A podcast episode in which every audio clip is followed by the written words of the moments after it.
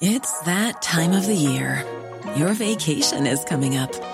You can already hear the beach waves, feel the warm breeze, relax, and think about work. You really, really want it all to work out while you're away. Monday.com gives you and the team that peace of mind. When all work is on one platform and everyone's in sync, things just flow wherever you are. Tap the banner to go to Monday.com.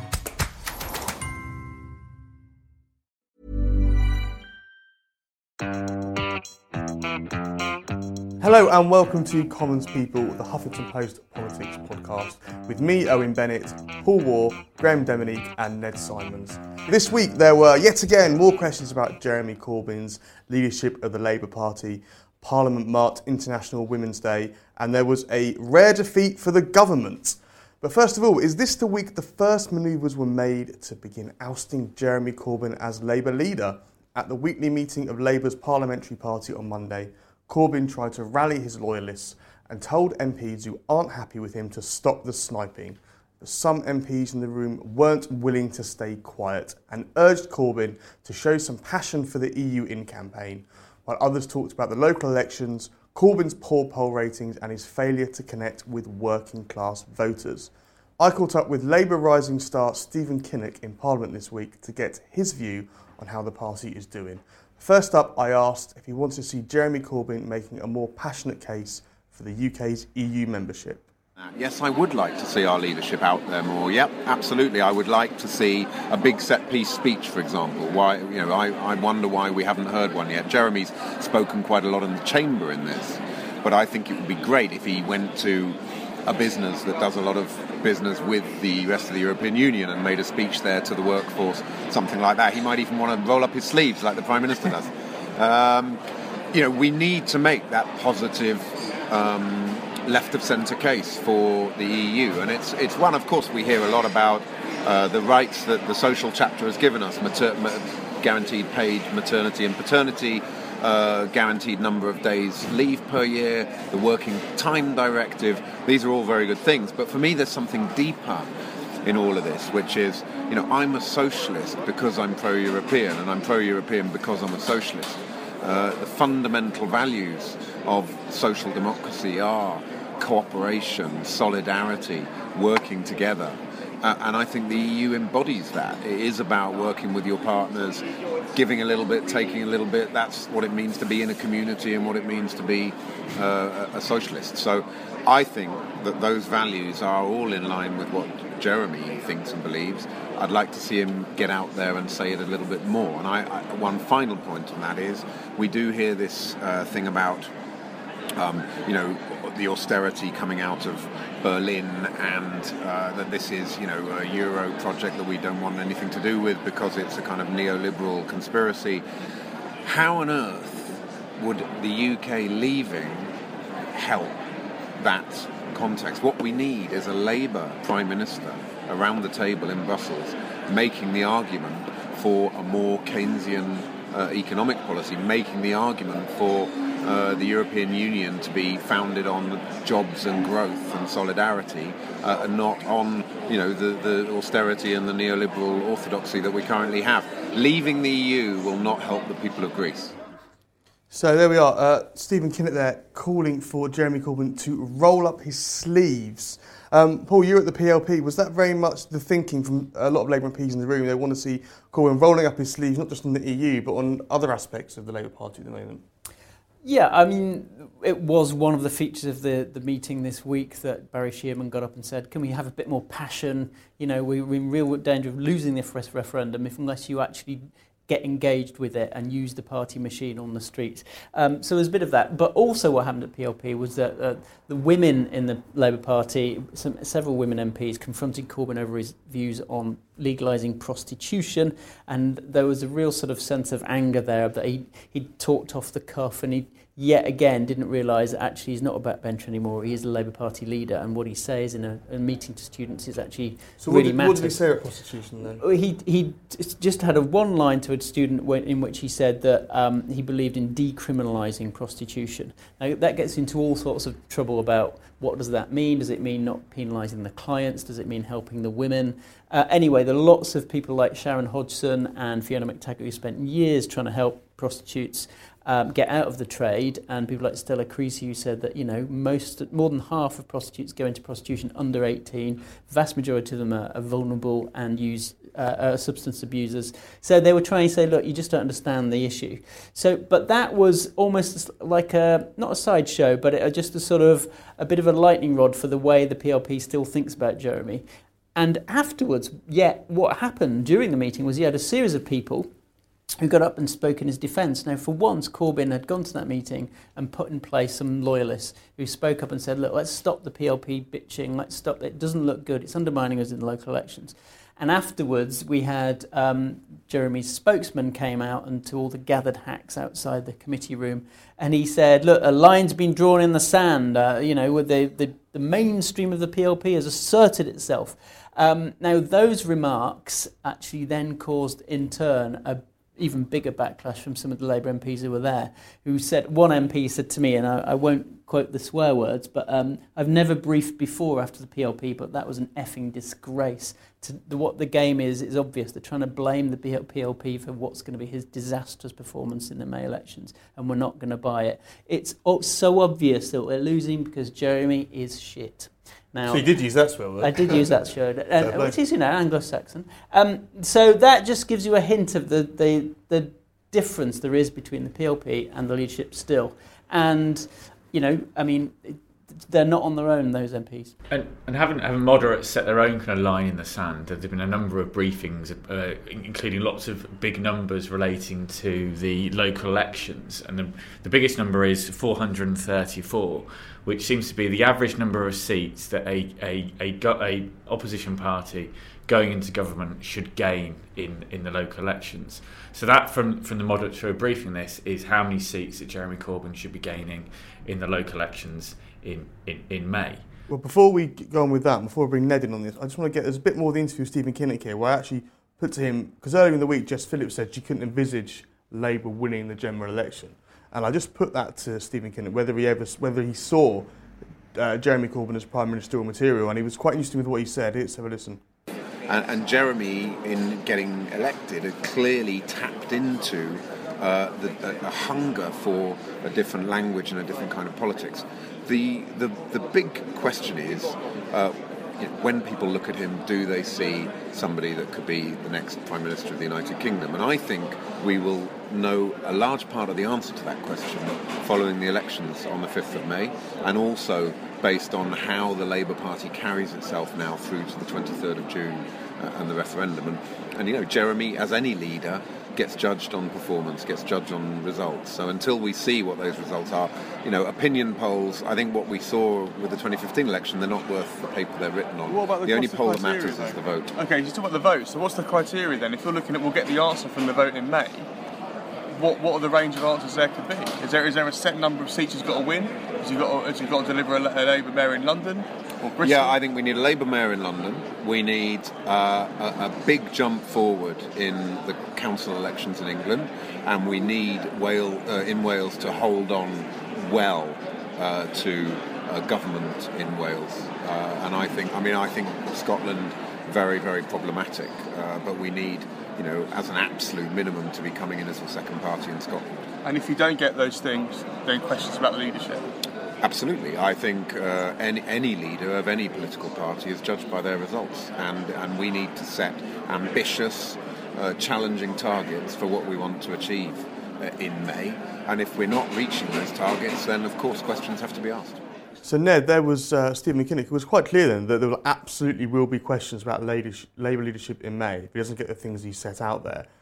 But this will suggest to me that will the Corbynistas, the people who really back him, the people that have joined the party in droves, if there's a disaster in May local, in the local elections, will that bother them at all? Will they still stick by their man? What do you think? Yeah, I'm sure they will. I think if he doesn't get meet this criteria that Kinnock set out there, I think the Wales one was interesting actually, saying that the Welsh Welsh Labour Party to hang on well in government, it's going to be quite quite hard for them because UKIP's doing quite well there. I think expected to get nine, M- Yeah, nine yeah. uh, w- members of the Welsh yeah. Assembly. Yeah. I think the Corbynistas will just say, you know, if he doesn't do well, we'll think we'll see it's the media's fault or hasn't had enough time yet. So I don't think it'll really dent the his fans' confidence in him. I think if we then see moves against him from moderate MPs or kind of reinforce Corbyn's support, I think the more uh, kind of moderate MPs attack him, I think the more his hardcore support in the party, in the membership, will defend it, particularly the newer members as well. So if Corbyn does, if Labour don't do well in May, and it's generally because they don't do well, we're going to see a bunch of Corbyn supporters saying this is the media's fault, and and it, and and the people in the PLP who aren't supporting him enough. It's not Corbyn. I Yeah, I mean, there's That- a splits, yeah. and, it, and the reason the party is divided, I think they will blame, whether reasonably or not,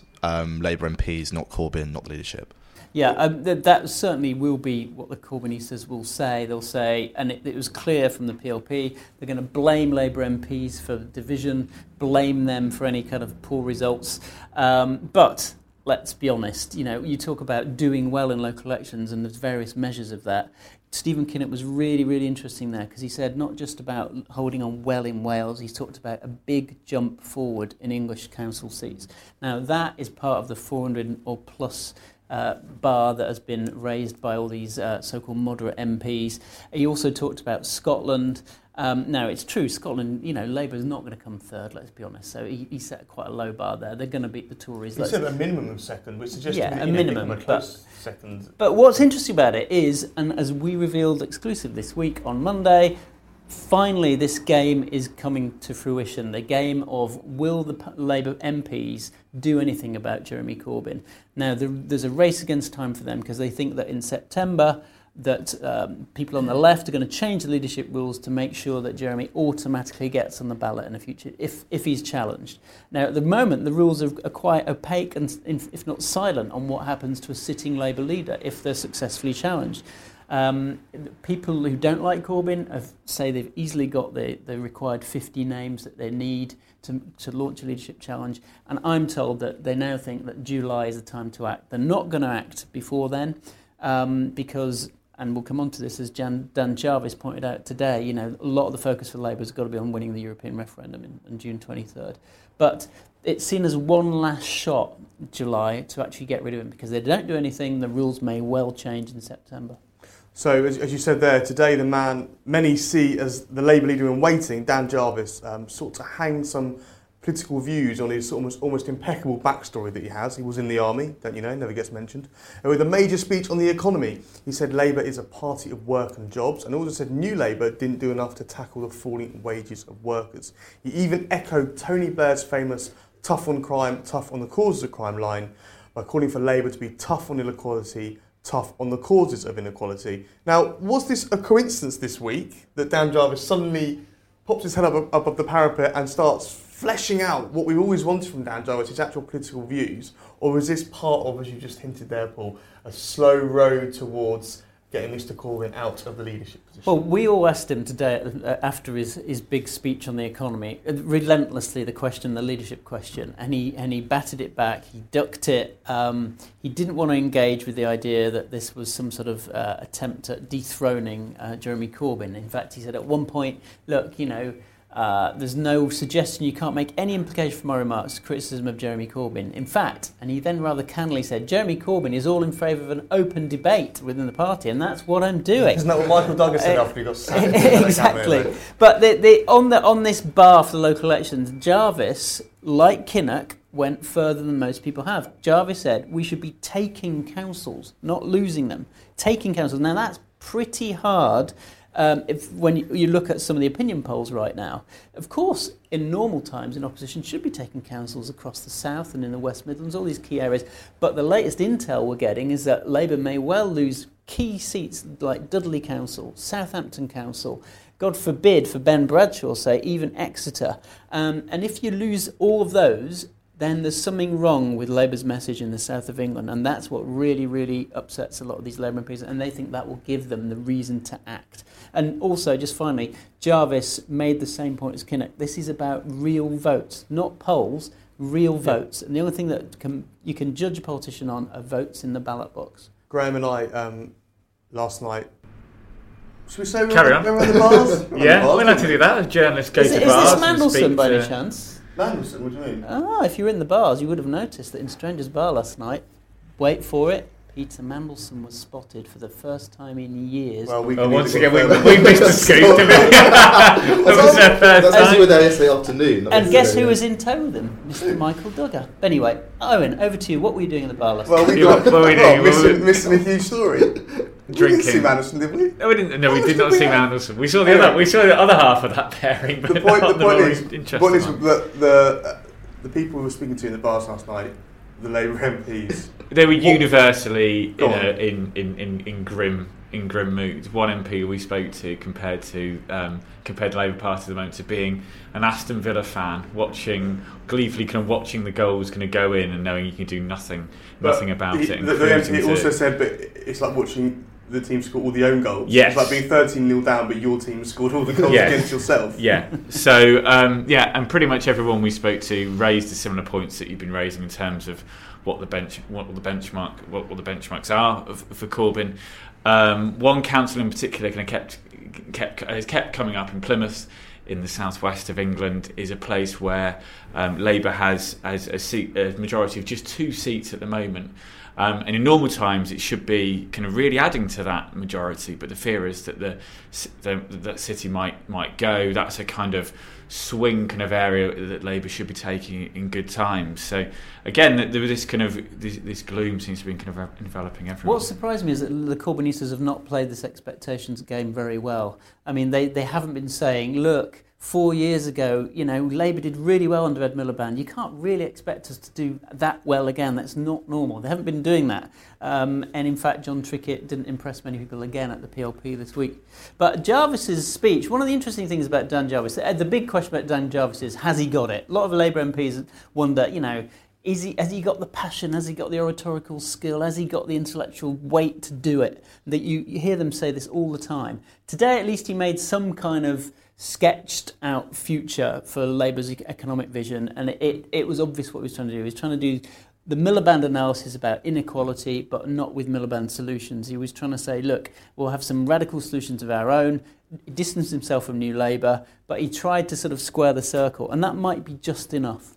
There's this idea sometimes that I've heard a couple of people say that he's got a really good backstory, but he hasn't got the front story nailed down yet. And there was a bit, there seemed to be a bit of that today, and I thought it was interesting. The kind of, dare I say the word triangulation in his speech? Is that a bit too, bit too punchy? Kind of trying to hold two positions at the same time, both appealing to new Labourites and the kind of hard left as well. Dan Jarvis, former army man, leads us on nicely to uh, Graham's stat of the week. Jingle for that at all? Yeah. Every week we go through this, and we will keep going through it. There's no jingle. Until we get But- We're never going to get one. I thought we were. Read the stat of the Okay. week. Right, firmly put in my place there. Thank you. Um, there are currently 50 military veterans in the House of Commons, 46 Tories, 2 Labour, and 2 DUP. So, who are the two Labour then? So you've got Dan Jarvis Yeah, and? and This is Eric really Joyce. good You test. was, but No, he's no longer no. with us. Who's the other one? I Um, thought Dan was the only Labour Hey, MP. come on, you must know this. Go on. Come on, Owen, put that about Go on. No, I was going to say Clive. Clive Lewis. Clive Yeah. Lewis. Does he count though? He's a territorial, isn't he? Yeah, he's still a veteran. International Women's Day took place on Tuesday this week, and Parliament marked the annual event with a debate in the Commons. The most poignant moment came when Labour MP Jess Phillips read out the names of every woman who has been murdered by a man in the UK in the last year. The Commons remained silent as she read out the names of the 120 women and girls aged 13 and over killed in the last 12 months, in cases where a man has been tried and found guilty or, or charged or believed by police to be the primary suspect. Here she is beginning her speech. In 2015, a woman was murdered in the UK every three days. Women murdered by men that they should have been able to trust. Commonly, women are murdered by their partners, husbands, and boyfriends, but also in some cases by their fathers, their sons, their brothers. We wish to give voice to honour the women who died. Today, I stand to honour every victim and the fight to end violence against women. I caught up with former Labour leadership contender Yvette Cooper to ask her, in the light of International Women's Day, whether the Labour Party itself has a women's problem. Uh, I think we do need more women in top positions. I think we've that's something we have always campaigned for in the Labour Party. As a party, right through from Keir Hardie's work to support the suffragettes, we have always championed women's equality, and it's been at the heart of what we've stood for. Uh, and you could look at so many things we did from the Equal Pay Act, the Equality Act, Sex Discrimination Act, the work on uh, childcare and extending maternity leave, parental leave, flexible working, uh, rights for part time workers, so many different things that we championed, and also a lot of the support for things like the minimum wage and tax credits under a Labour government all helped get women out of poverty um, as well. So it's a huge amount of things that we've done, but it's, we're, we're going to be insurgent in the party about this. This is always something we should keep pressing for more.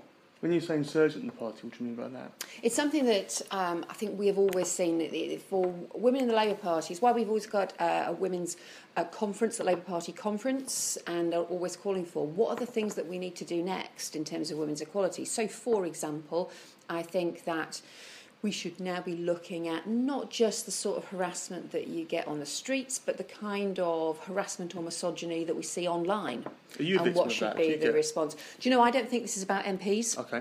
I actually think this is about women across the country. Because look, MPs, there's always going to be debates about, you know, people disagreeing with you about things, and that's what you should expect if you're an MP and in public life. I think that the problem is the kinds of um, misogyny and abuse that you see that silence women, that can silence teachers or teenagers or people in all walks of life.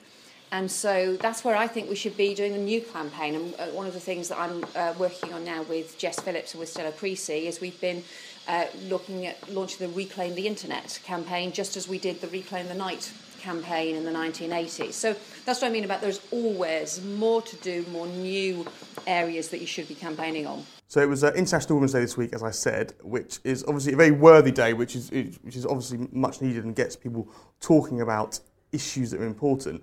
But there are some other days around the world which get marked. Oh, I feel a quiz coming on. I don't. I don't like where this is going. Okay, this is a quiz. It's got a The grin. quiz of the week. and I'm going to give it's- you a list. I'm going to name you some days, and you've got to tell me whether they're true. If they're true, a day in the life.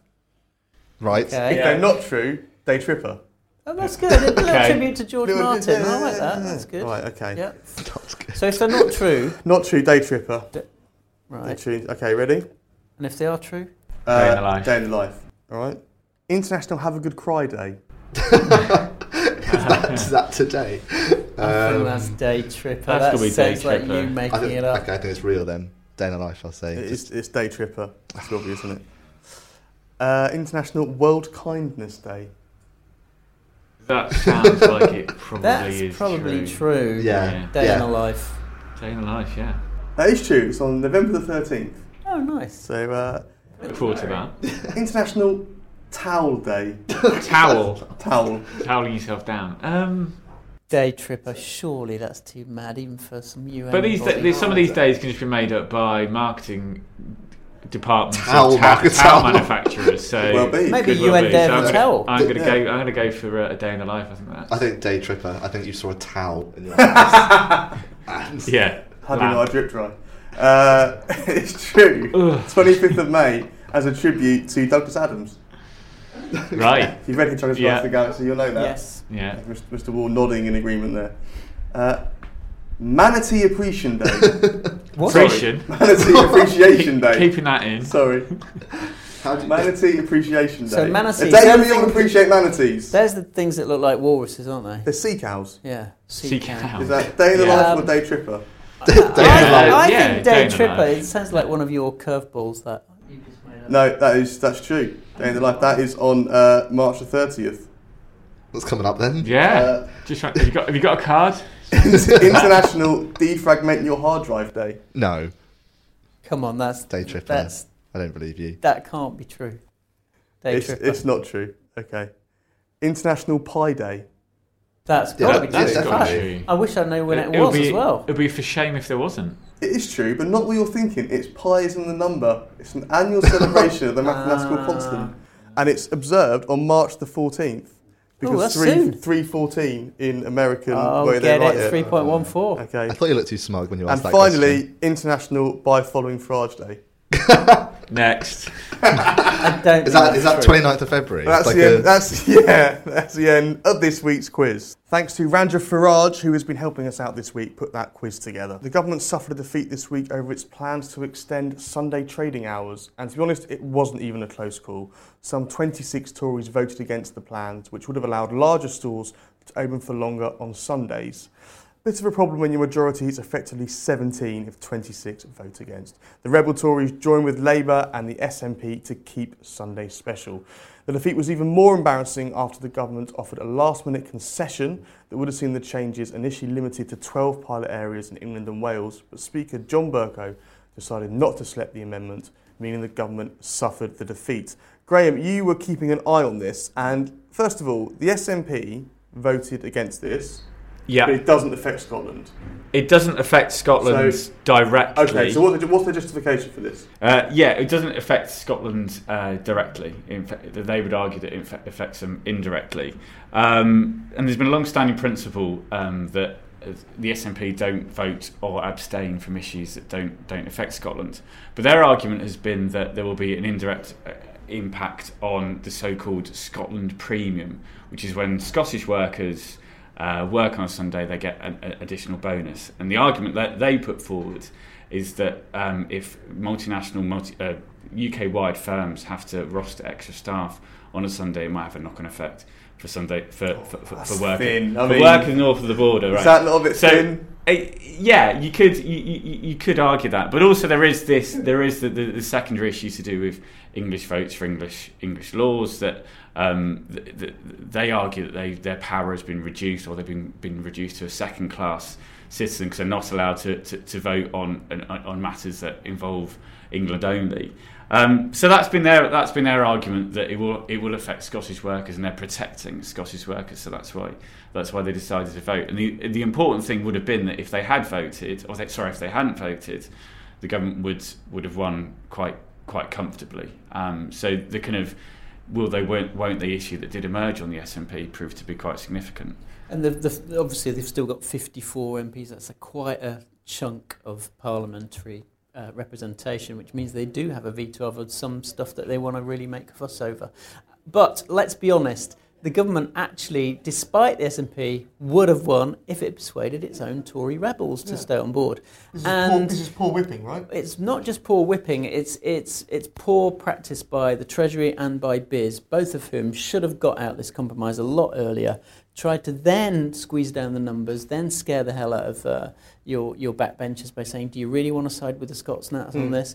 But the big problem, I've got to say, is that amongst that, that 27 who did rebel, um, 25 plus two tellers, anorak note, um, they um, include some deeply devout Christians. And it's not just the old guard, like people like, um, you know, Edward Leigh, but some new intakers who actually genuinely think this is a matter, of, uh, of religious conscience.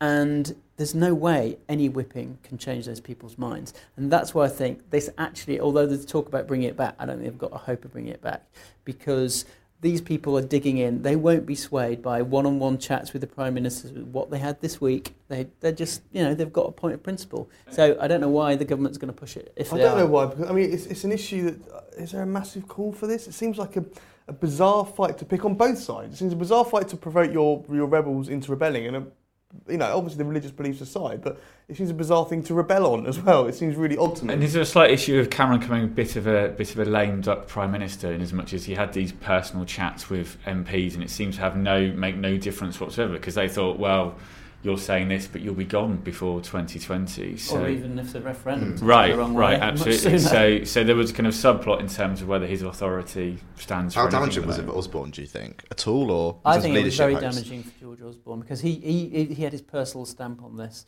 You know, he was the one who trialled it after in, during the Olympics. Thought this was a great idea.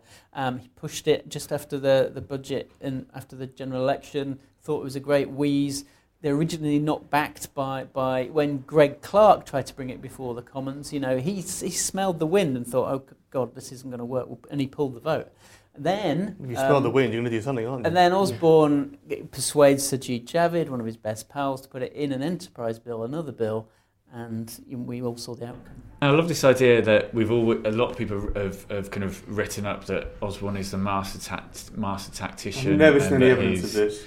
Yeah, I mean, well, you look- have in the general election, to be fair. Yeah, but You I mean- come on, that is really important. He won a general election and he masterminded a lot of that. But you're right. The big, they've done on the the big surprise has been since the election. The biggest surprise in politics in Britain for me since the election has been how bad Osborne has been. Not just on tax credits, getting that completely wrong, but getting the pensions reforms, which were going to come in the budget next week, have been dumped because again he got that wrong about what, how many back pensioners would like it. Getting this Sunday trading thing wrong, you know, something is deeply going awry with the Osborne operation.